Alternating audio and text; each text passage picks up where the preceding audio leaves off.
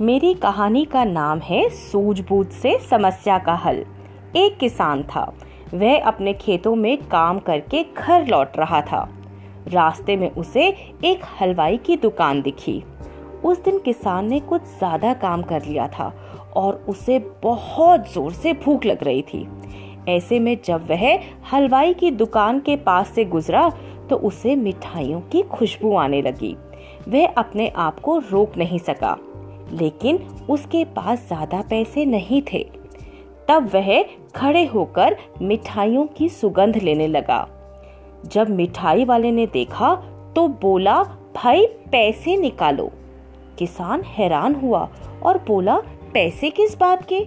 हलवाई बोला, मिठाई की खुशबू के आनंद लेने के पैसे।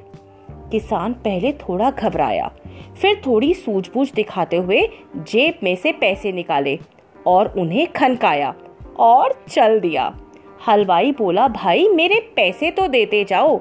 किसान ने कहा, जैसे मिठाई की खुशबू का आनंद लेना मिठाई खाने के बराबर है, वैसे ही सिक्कों की खनक सुनना भी पैसे देने के बराबर ही है। इस कहानी से हमें शिक्षा मिलती है कि हमेशा हमें अपने बुद्धि बल का प्रयोग करना चाहिए।